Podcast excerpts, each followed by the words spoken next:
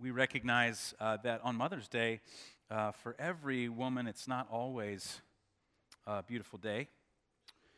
And uh, for some of you as moms, uh, your reality is that uh, today you grieve a child. Uh, for others of you, you're like me, and Mother's Day is a reminder that you don't have mom anymore. And my mom passed away 29 years ago. I still miss her today. And then there are some of you that you have always longed to be a mother, and it's just never happened. And so we recognize uh, that today can be, well, there's some joy surrounding Mother's Day for a lot of people. For some of you, it's not. And so one of the things the scriptures say is that we're to rejoice with those who rejoice, but that we're also supposed to mourn with those who mourn.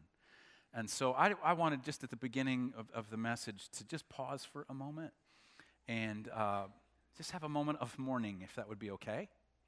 And we're going to pray and um, give our sadness that we feel right now, maybe some of us in the room, uh, to God, and then we're going to look at what we're going to look at today. Would you pause with me and pray? So, uh, God, I recognize the, the pain of this moment for a lot of us in the room, uh, that we miss our mom.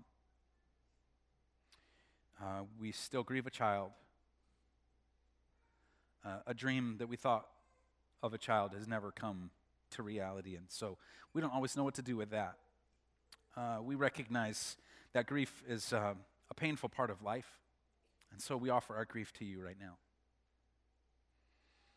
Thank you that this is not, uh, this is not it, this is not the end, that we have the hope of the resurrection, we have the hope of heaven, and so I pray that right now, that, like you taught us to pray, Jesus, that your kingdom would come in this moment on earth as it is in heaven, that the hope and the beauty and the glory of what's to come would invade our moment right now of grief and give us hope. And so we grieve with those who are grieving, and we rejoice with those who are rejoicing. And thank you that we get to be a part of both of those things. So we pray this in your name. Amen. I want to invite you to stand with me. We always read a passage of Scripture together, and uh, I'll read it aloud. On it'll be on the screen, and uh, we looked at this a couple weeks ago, but we're going to look at it in a little more detail today. Uh, this is a scene from the life of Jesus out of the Gospel of Luke in the New Testament. Uh, Jesus returned to Galilee in the power of the Spirit, and news about him spread through the whole countryside. He was teaching in their synagogues, and everyone praised him. He went to Nazareth where he'd been brought up, and on the Sabbath day, he went into the synagogue. And I want you to read those last four words with me. Ready? As was his custom. This is the word of the Lord. You may be seated. Thanks so much for standing. Well, what I'd like to do uh, today, as we're in this series called Boot Camp, is uh, I'd like, if I could, I'd just like to coach you um, coach you to a better, a better life. Now, we all need coaching. Coaching uh, basically is just input on how we're doing. A coach, if you've had a coach in any arena of your life, you know what one of the jobs of a coach is just to give you guidance uh, where, on where you are, but guidance on what you need to do next. And the job of a coach is to help you get better. And so this morning, if you would let me, I would really like, as your pastor, to uh, to give you some coaching on, on how you could have a better life. Um, it's, it's a weird being a pastor as a role, as a job. Uh, when I meet people that I don't know, and you know the inevitable question is, "What do you do?" Uh, I get weird reactions. Any pastor will tell you this. I get weird reactions to the when I say that I'm a pastor. I'm, I'm pretty skilled at avoiding that question for a while, but eventually you can't avoid it any longer. And so when someone says, "Hey, what do you do?" and then I say, I'm a pastor, it's always one of two reactions. Oh, you're a pastor. And they tell me about they go to church. Or it's, oh. I'm sorry for what I said a minute ago. I apologize. and then the conversation pretty much just shuts down, right? It just is weird.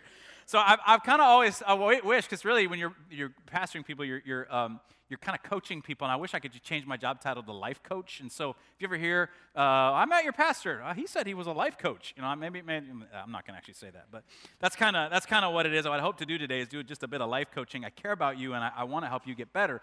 And so, what I want to do is I want to coach you in a specific tool that we're going to look at here in just a minute. Uh, a tool that Christians have used for centuries. You may have never heard of it. That's okay. Uh, it, has been used for centuries, and uh, I want to coach you on how, how you can use it to get better. To get better. How many of you would like to get better? Okay, half the crowd, the other half, just here for mom. Okay, great. Here's the thing, first thing I want to coach you on, okay? I want to coach you on the importance of you taking action. A lot of people come into a room like this on a, a regular basis. Some people do it for years. They come into a room like this and, and they go, I like that song, or I like that message, or that story was funny, or I like that thing they did with the video, wasn't that cool? And they walk out of the room and they never actually take action on the things that were said. Because when you're following Jesus, what you're doing when you're following someone is you're taking action on what they say is best. And so, the first thing I want to coach you on is the importance of taking action on what Jesus says is best.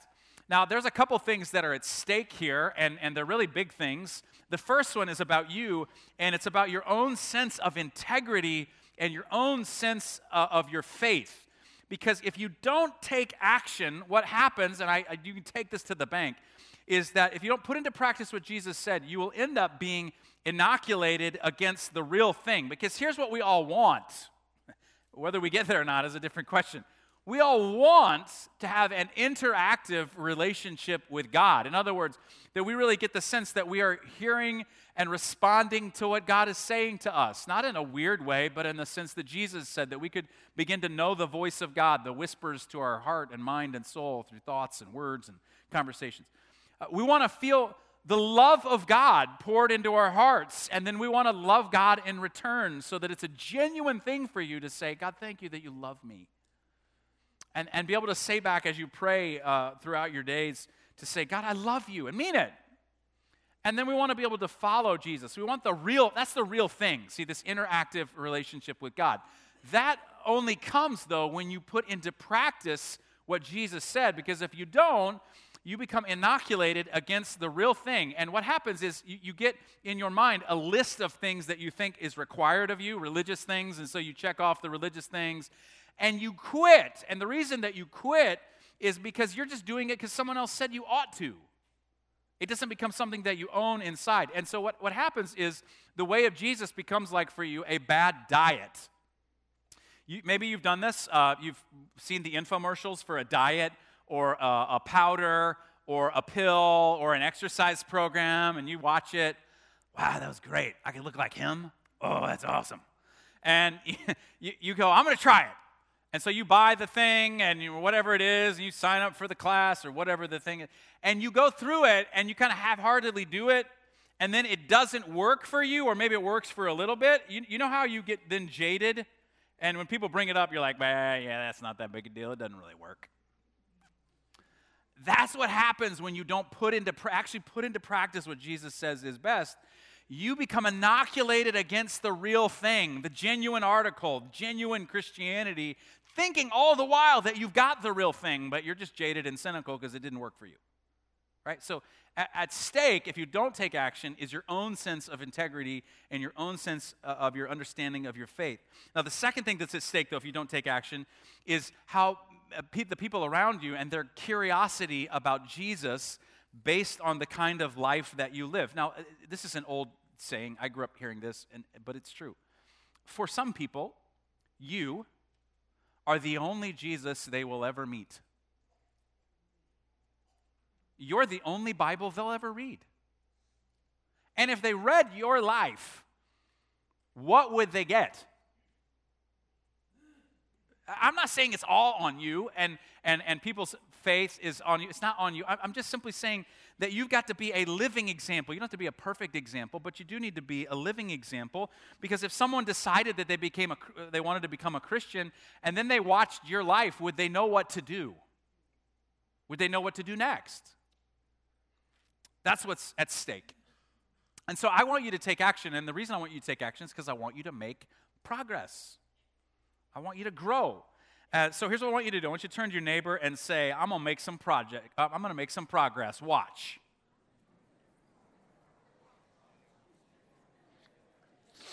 If we were uh, if we were in the South, you might turn to your neighbor and say, "Hold my coke. Watch this." Yeah, but, but we're not we're not in the South.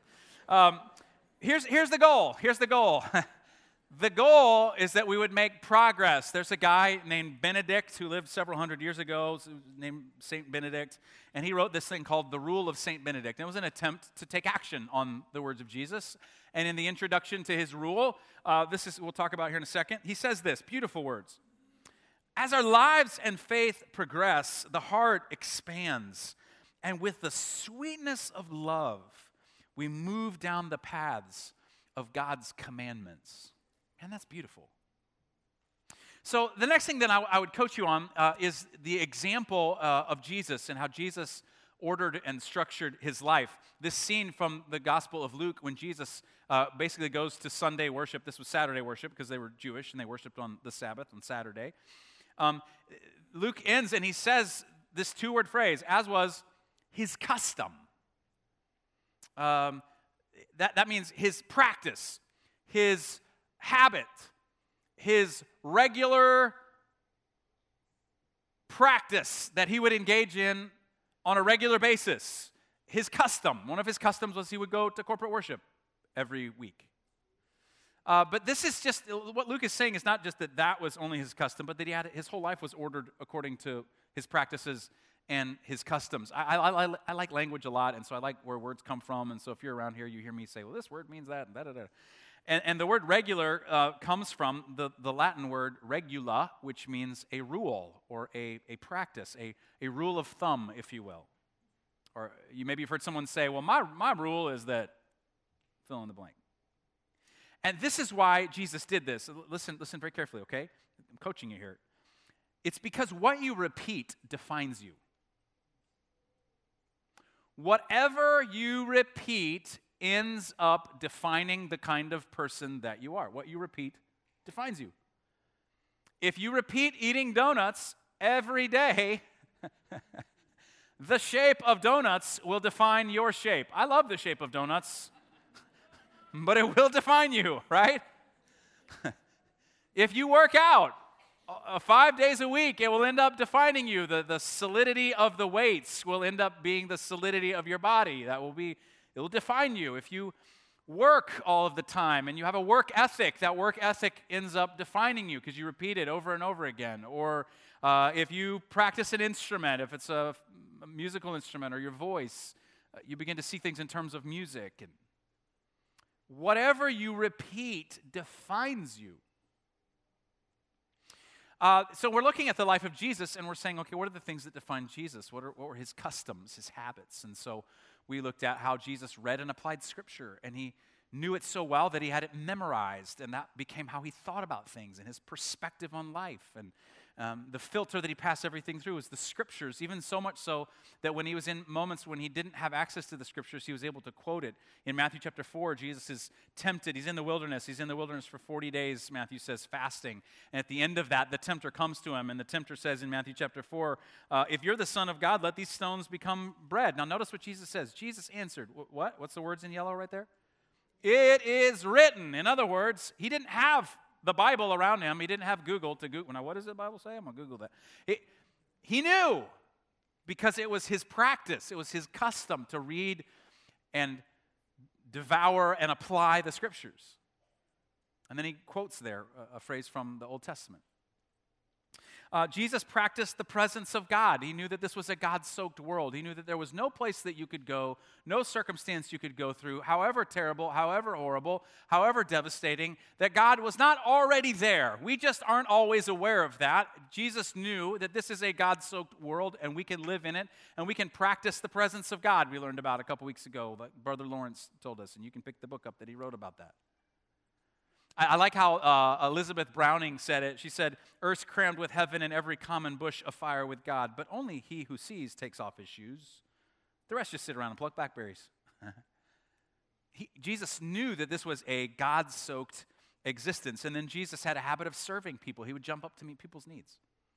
In Matthew chapter 8, Jesus is uh, a, a, man with leprosy comes to Jesus and says, Jesus, I, I want you to heal me. Now, you, have got to understand that anyone with leprosy in that day was literally untouchable. They were, they were literally sent outside the city gates. They would be a leper colony, and you wouldn't touch them. No one would interact with them. They had to shout, unclean, unclean, when they came near so they didn't contaminate anyone because of the religious codes that everyone lived under. And very intentionally, Matthew says something about what Jesus did because he, Jesus' practice was to serve people, to meet them at the points of their needs. And so, Matthew chapter 8, verse 3 records it this way Jesus reached out his hand and touched the man. That's not an unintentional word. He's, Matthew's saying this was just his custom. This is just how he operated. So his whole life was a set of repeated practices, and, and it's because what you repeat defines you.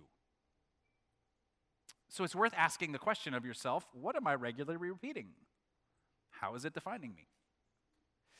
Uh, then, if I could coach you, um, I would coach you on okay, how do we begin to actually access this, access the life of Jesus? And so, and let me offer you just a little bit of coaching on the mindset that you need to have. Um, then, I want to give you a, an important thing that you need to note along the way.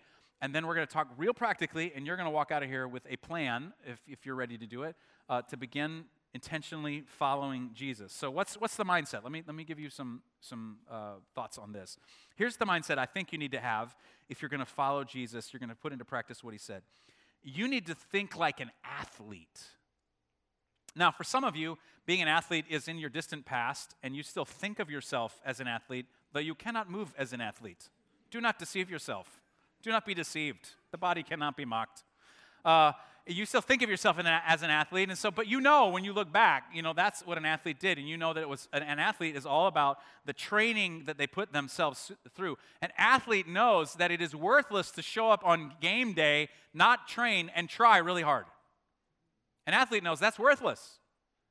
It's all about the training. It's all about the preparation so that on the game day, on the time that you have a test, that that's when you see the results of the lifestyle that you've ordered for yourself so that you become a person who trains. See, we think when we see, especially a professional athlete, we think it's all about gifting, and it definitely is. You know, they're genetic. If you've ever seen an NFL player in person or an NBA player in person, they're like a human freak. I mean, they're just enormous. So there's some natural gifting. But if they didn't put in the practice day after day and order their life around training, they would never succeed on game day. Doesn't matter how gifted they are. See, we think it's all about the gifting and the, what they try. No, no, no. An athlete trains, they don't try, they train. And, and they don't look for the best reward for, they say, well, here's my plan, and, and I want a cookie for getting, having the best plan. The plan doesn't matter. It's the, what the plan does to you so that you get the results on, on game day. And so that when the test comes, you get the right result. Now, this is how the Apostle Paul wrote about it. He wrote about this in his letter to the Corinthians, in 1 Corinthians in the New Testament, one of his letters. This is what he says uh, Don't you know that in a race all the runners run, but only one gets the prize? Run in such a way as to get the prize.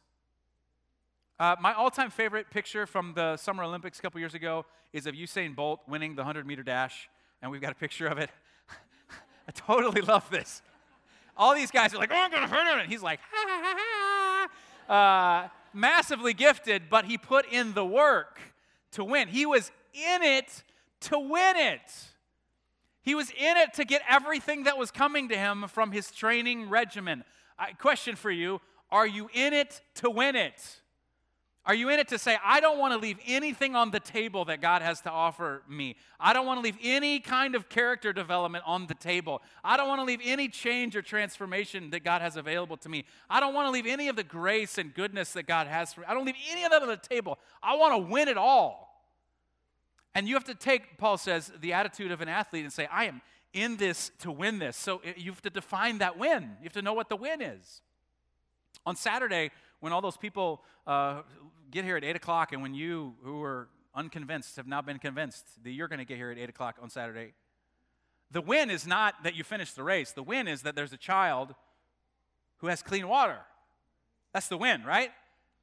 So the win for you in following Jesus is that, that you would get the life that Jesus says is available to you. You get all of it. All the strength and all the confidence and all the character and why would you leave any of that on the table, right? But Paul says you have to run to win. You have to be in it to win it. Then he goes on, verse 25. Everyone who competes in the games goes into strict training. They do it to get a crown that will not last, but we do it to get a crown that will last forever. Here's Usain Bolt after he won that on the podium with his gold medal. The day's coming for Usain Bolt when his knees don't work like they used to, when he stops working out multiple times a week, When he eats too many donuts? and when he can no longer run the way he does. And, and the day will come when he will close his eyes in sleep and he will not wake up. And at that point, that gold medal will mean absolutely nothing to him. He is doing that, beating his body and making it his slave so he can get a crown that will not last. Paul says we are doing it for a crown that will last forever, that there's eternal consequences for the life that you and I are going about living. Now, here's a, there's a mistake that people make along the way uh, when they're trying to say, okay, well, I'm going to I'm gonna put myself in training. We think that because God is involved, that then God is a, a God who can do anything. And so here's our worst circumstance in our life, and we want God to fix it miraculously because we go, well, God, you don't want me to suffer. You don't want me to hurt. You don't want me to have pain. So why can't you fix this? And many people struggle with a relationship with God because they're waiting for God to zap their circumstances and zap the mess into a, a, clean a clean thing. But it's a mistaken idea because God is definitely a God of miracles. And if I had the time, I would tell you stories about how God has done miracles in my life and the lives of people around me. But God is also the God of process.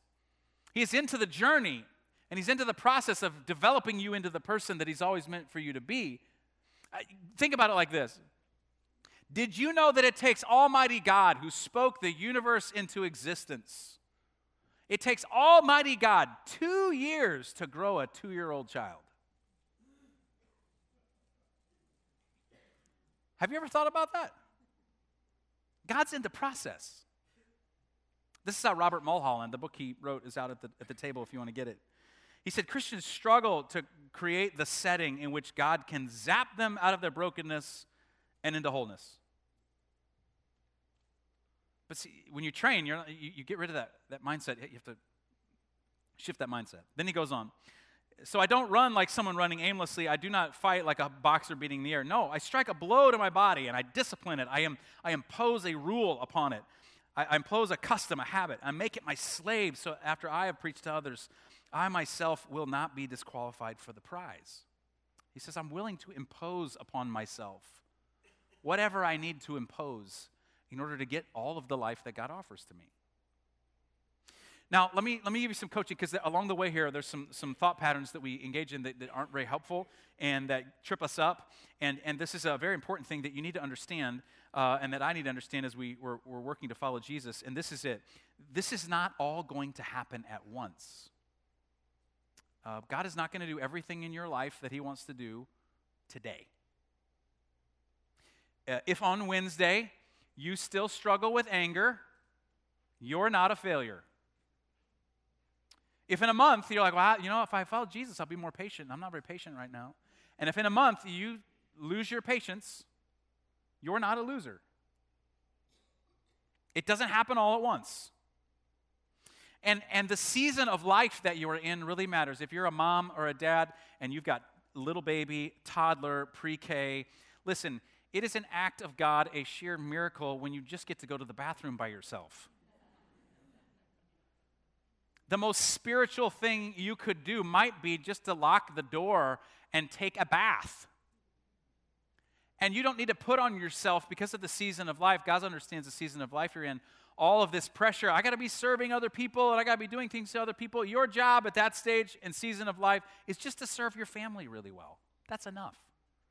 You don't need to feel guilt or obligation to do more. But by the same token, if you're retired, you've got time to study, You've got time to read. You've got time to have conversations. You could go every day and serve someone in a practical way every day because you, guess what? You got the time. I, I can always tell, uh, and we're one of the houses, when you drive through a neighborhood, who the families are that have kids and who the families are that don't. Just by uh, young kids, by the s- status and state of their lawn. Uh, we bought our house from a couple who was retired and their kids were gone and they planted all these things. I apologize to my neighbors, but my house is a total, my, the, the flowers, they're a total, they're weed patch now, right? I don't have time to care for flowers. I got to care for little kids. My wife and I have to figure out how to not pull her hair out, right? But that's a season of life. And when you're retired, you, you've got the time to invest. That's why it's often the case that I think God just put in us that we need to care for something. And so when people stop caring for children, they then turn to their lawn and their flowers and they care for them. That's beautiful. But you have the time when you're retired to do more care for people and help people. Or if you have a chronic illness, you just have to recognize that God understands the season of life that you're in, and it doesn't happen all at once. And be patient with yourself because God's patient with you. Um, then here's, here, let me be practical. Let me coach you on the, on the of this. Um, and, and here's the tool that I want to offer to you that is a time tested tool that millions of followers of Jesus have used. It's called a rule of life. Um, a rule of life. And a rule of life is just a, a, way to say, and hold off on the slides here, guys. Uh, what am I going to do every day that's going to put me in God's presence? What am I going to do every week? Um, what am I going to do each month?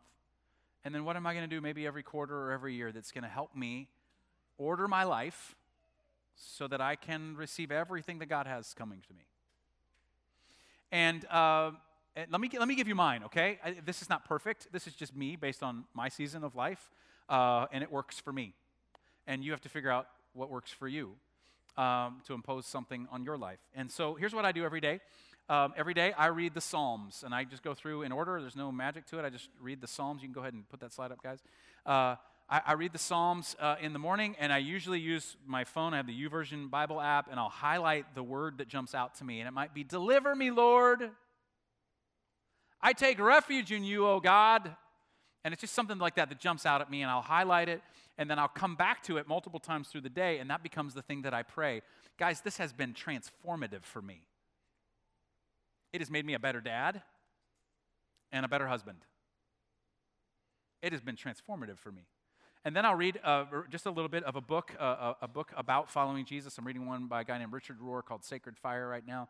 And then I pause and I just pray. And that becomes the thing that carries me through the day. And then when I lay my head on the pillow at night, I go briefly through my day. God, here's the things that I'm thankful for. Here's the things I wish I'd done better. Here's the things I need forgiveness for. Here's the things that I need your help with tomorrow. And I fall asleep. That's my day. Not rocket science. It's what I do. Uh, every week, um, I do my best to take an actual Sabbath, a day of rest. My, this is the work day for me, and so Friday is my, uh, my day of rest. You can throw that up, slide up there, guys. Um, is my, Friday is my day of rest, and um, then I, I come to worship on Sunday and this refuels me. And then we have a small group that meets in our home on Sunday nights and just building relationships with people and realizing that I'm not alone and they're not alone. And we're in this together.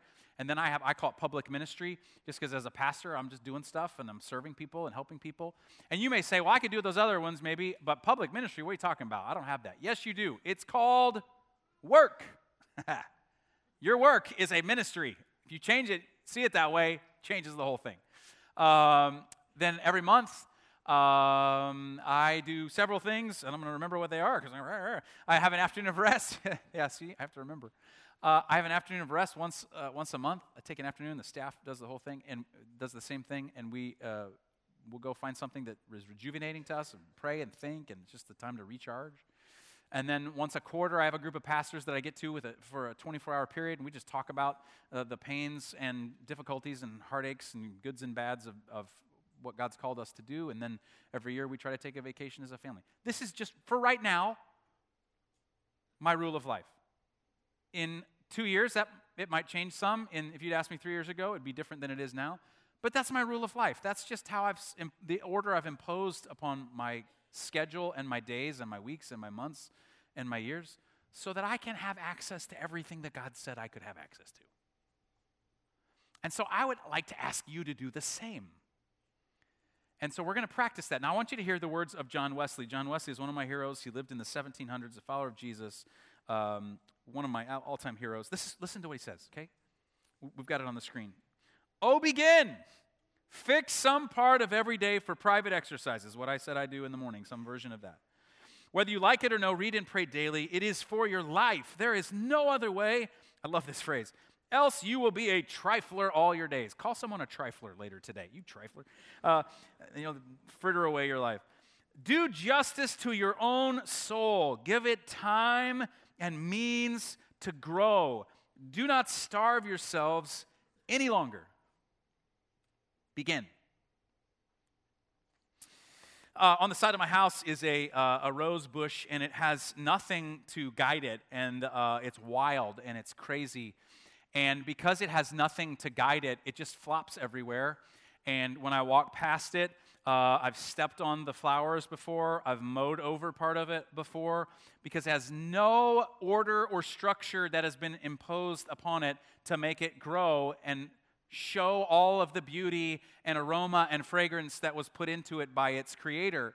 But when I take a thing like a trellis that I'm going to do today and I stick it in the ground and I impose an order on the beauty of the bush and I give it a place to grow so that the beauty put into it by its creator and the aroma that God meant for you and I to enjoy from a rose can be enjoyed by anybody who walks by it.